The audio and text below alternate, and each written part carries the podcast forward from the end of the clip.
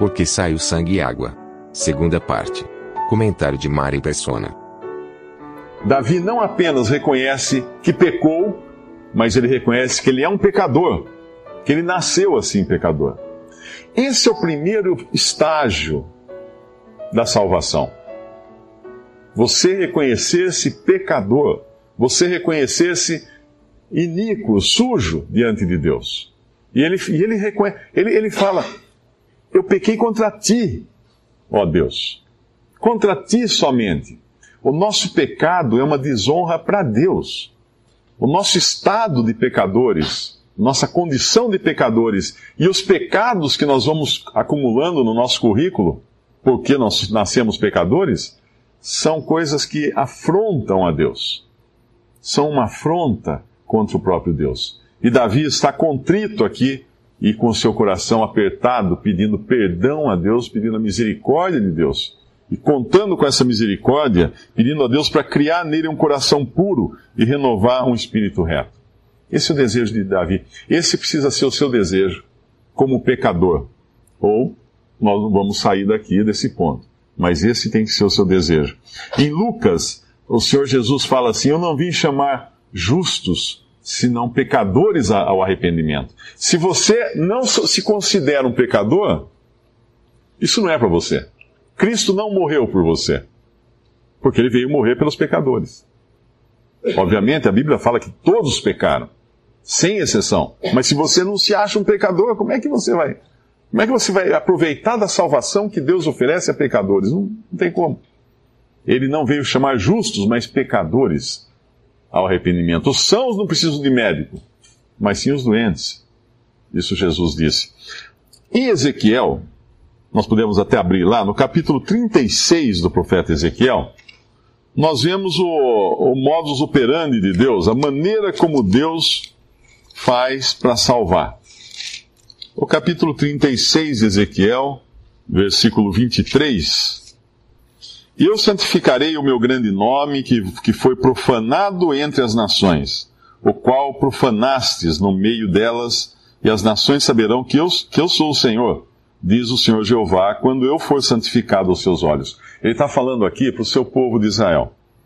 E vos tomarei eh, dentre as nações, e vos congregarei de todos os países, e vos trarei para a vossa terra. Então espalharei água pura sobre vós, e ficareis purificados de todas as vossas imundícias e de todos os vossos ídolos. Deus reconhece o seu povo, que o seu povo pecou. Esse é o primeiro. Tudo começa no reconhecimento de pecado. Aí Deus fala que vai trazer esse povo de volta dos países onde ele foi espalhado. Isso aqui ele estava falando no futuro que ia acontecer isso. E espalharei água pura sobre vós e ficareis purificados. De todas as vossas imundícies e dos vossos ídolos vos purificarei. Começa com a água. Deus começa salvando com a água. A água é o que purifica o pecador, a água é o que limpa, a água que o deixa pronto para receber essa salvação. Deus começa com a água. Olha que interessante isso, a ordem das coisas. E vos darei um coração novo, porei dentro de vós um espírito novo, e tirarei o coração de pedra da vossa carne, e vos, vos darei um coração de carne. Um coração de pedra significa alguém morto, nos seus delitos e pecados, o coração de pedra não bate. Ninguém vive com um coração de pedra. Mas um coração de carne, ele pulsa. Esse aqui agora tem vida. Ele foi purificado com água, recebeu um coração novo que tem vida, que pulsa. E porém dentro de vós, ele fala no versículo 27, o meu espírito. E farei que andeis nos meus estatutos e guardeis os meus juízos, e os observeis. Deus dá um o Espírito de Deus agora é colocado dentro desse que está sendo salvo por Deus. E só então ele é capaz de andar nos estatutos de Deus. Veja que os homens, eles invertem a coisa. As religiões ensinam, olha, se você andar direitinho, obedecer a Deus, fazer isso, fazer aquilo, fazer aquilo outro, você vai ter a vida transformada e vai ser salvo. Deus fala, não. Deus fala, eu vou transformar você para você andar direitinho. É essa a ordem das coisas. O andar é uma consequência de uma salvação já recebida de Deus. No versículo 28, e habitareis na terra que eu dei a vossos pais, e vós me sereis por povo, e eu vos serei por Deus, e vos livrarei de todas as vossas imundícias, e chamarei o trigo e o multiplicarei, e não trarei fome sobre vós, e multiplicarei o fruto das árvores e a novidade do campo, para que nunca mais recebais o próprio da fome entre as nações. Então vos lembrareis dos vossos maus caminhos e dos vossos feitos que não foram bons, e tereis nojo de vós mesmos, das vossas maldades e das vossas abominações. Uma, um outro resultado da salvação, da, da real, da verdadeira conversão. Primeiro a água, vida, o andar, segundo a vontade de Deus, e o nojo do pecado. Repulsa do pecado. Um salvo tem repugnância tem, tem aversão ao pecado. É como uma. Você tem uma porca e uma ovelha. É evidente que as duas, andando por um caminho, no pasto, elas estão sujeitas a escorregarem. Tem um, tem um lugar liso lá e tem uma lama. E as duas escorregam e caem na lama. Eu pergunto: o que acontece com elas? Qual a reação da porca e da ovelha na lama? A ovelha se sente desesperada, porque a ovelha não é. Lugar da, a lama não é o lugar dela, ela se sente suja. Ela procura sair da lama o mais rápido possível e se sacudir toda. E não vai ficar tranquila enquanto não, não derem um banho nela, de tirar daquela pele branca dela, tirar, tirar toda aquela sujeira. Ela quer sair. A porca, a porca quer ficar. Porque o lugar da porca é na lama. Então, uma, uma, característica do salvo é ele odiar o pecado, ele ter repulsa, ele ter nojo do pecado. Ele não quer. Ele pode, às vezes, escorregar e cair mas ele levanta. Sete vezes cai o justo e se levanta, diz, diz a palavra de Deus. E aqui nós vemos essa repulsa. E, e mais adiante, no versículo 32, no começo do versículo, ele fala uma coisa muito importante. Eu, eu mencionei aqui a questão da repulsa, da, das maldades e abominações, no versículo 31. E o 32, ele fala uma coisa muito importante. Não é por amor de vós que eu faço isto, diz o Senhor Jeová. Muito estranho isso, né? Eu pensei que Deus me amava, por isso que ele, ele ia me salvar. E realmente ele me ama e quer me salvar. Mas quando ele fala, ele dirige isso aqui para Israel, ele está falando para um povo que ele vai restaurar como um povo. Porém, os passos são exatamente os mesmos que ele usa para salvar uma alma. O método, vamos chamar assim, de Deus salvar esse povo no futuro, que vai acontecer isso, é a mesma coisa da alma. Água, depois vem a, a, o coração novo de carne, andar nos estatutos. Falta uma coisa aqui que depois eu vou mencionar ainda. Mas veja que ele fala: Eu não faço isso por amor de vós.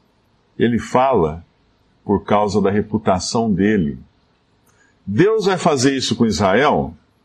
Deus vai restaurar Israel? Deus vai salvar Israel? Porque Deus prometeu que ia cuidar daquele povo lá atrás. E ele não vai falhar, ainda que Israel tenha falhado, Deus não vai falhar. Isso também, para nós, é uma segurança tremenda. Quando uma pessoa crê em Jesus, uma pessoa é salva por Cristo, ela está salva eternamente. Nada pode tirá-la das mãos do Pai. As minhas ovelhas ouvem a minha voz, eu as conheço, elas me seguem ninguém as tirará de minha mãe, da de minha mão. E das mãos do Pai, ninguém pode tirá-las. Ninguém pode tirar. Ah, mas espera aí, e, e, o diabo? Não, o diabo não pode tirar você das mãos de Deus. No momento em que você creu em Jesus, você está salvo. Nem altura, nem profundidade, nem anjos, nem potestades, nada pode separar você do amor de Deus, do amor de Cristo. Nada pode separar você das mãos de Deus. Você está salvo, você está salvo para sempre. Porque se, se Satanás conseguisse tirar você das mãos de Deus, ele levaria a glória de ter passado, deixado Deus para trás. Ah, mas e se eu cometer algum pecado horrível? Nem os seus pecados são capazes de tirar você das mãos de Deus, porque senão eles seriam mais fortes do que a obra que Cristo consumou na cruz, do que o sangue que foi derramado. Nem você, nem ninguém pode tirar você das mãos de Deus a partir do momento que você foi realmente salvo. Deus então salva usando a água para purificar, dando uma nova vida para a pessoa, colocando-a na sua família, levando-a a, a andar nos seus caminhos, a sentir nojo do pecado. E quando a gente fala em água, dá para lembrar uma passagem em João, capítulo 3, quando o Senhor Jesus encontra-se com Nicodemos, ou melhor, Nicodemos vai se encontrar -se com Jesus, com Jesus à noite, e ele fala para Nicodemos: necessário vos é nascer de novo. O que nasce da carne é carne, mas o que nasce do espírito é espírito. Se alguém não nascer da água e do espírito, não poderá ver o reino de Deus. Que água era essa que ele fala? Como assim? Nascer de novo, novo nascimento, por meio da água.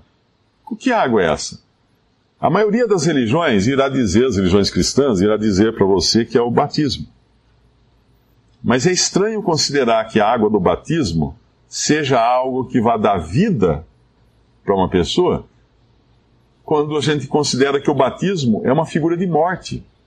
O batismo é uma figura de morte. Você entra na morte, como os, os israelitas entraram no mar na morte.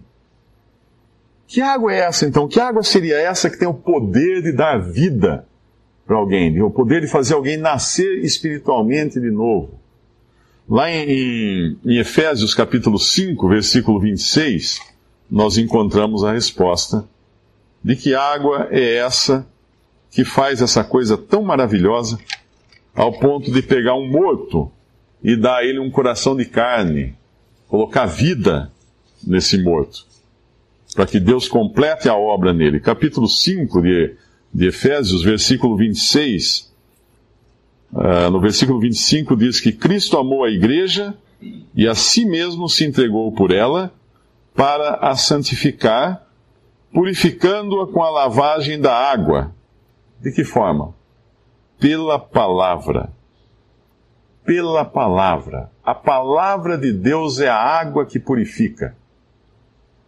A palavra de Deus é água que purifica. Agora faz sentido quando você lembra-se daquele, daquele casamento em Caná, na Galileia, quando faltou vinho, e vieram avisar o Senhor Jesus de que tinha acabado o vinho, e ele manda os servos encherem as talhas de pedra. Mais uma vez pedra aí, né? Dureza. Enche as talhas de pedra até em cima com água. E quando as pessoas vão tomar aquilo que tinha na talha, o que era? Vinho. O Senhor tinha transformado a água em vinho. A água, primeiro vem a água que enche a talha de pedra até em cima, e Deus faz um milagre e transforma aquilo em vida e alegria. Essa é a forma de Deus operar. Essa é a maneira que ele faz em qualquer pessoa. Também lá em 1 Pedro, capítulo 1, nós encontramos outra vez essa água. Na primeira epístola de Pedro, no capítulo 1, versículo 23, aqui vai mostrar esse poder que a palavra tem de gerar você, de gerar de novo alguém, sendo de novo gerados, não de semente corruptível, mas da incorruptível, pela palavra de Deus, viva e que permanece para sempre. Pela palavra de Deus. Você só pode ser gerado pela palavra de Deus. O Senhor Jesus, quando ele fala para Nicodemos, ele fala: aquilo que é nascido da carne é carne, mas aquilo que é nascido do espírito é espírito.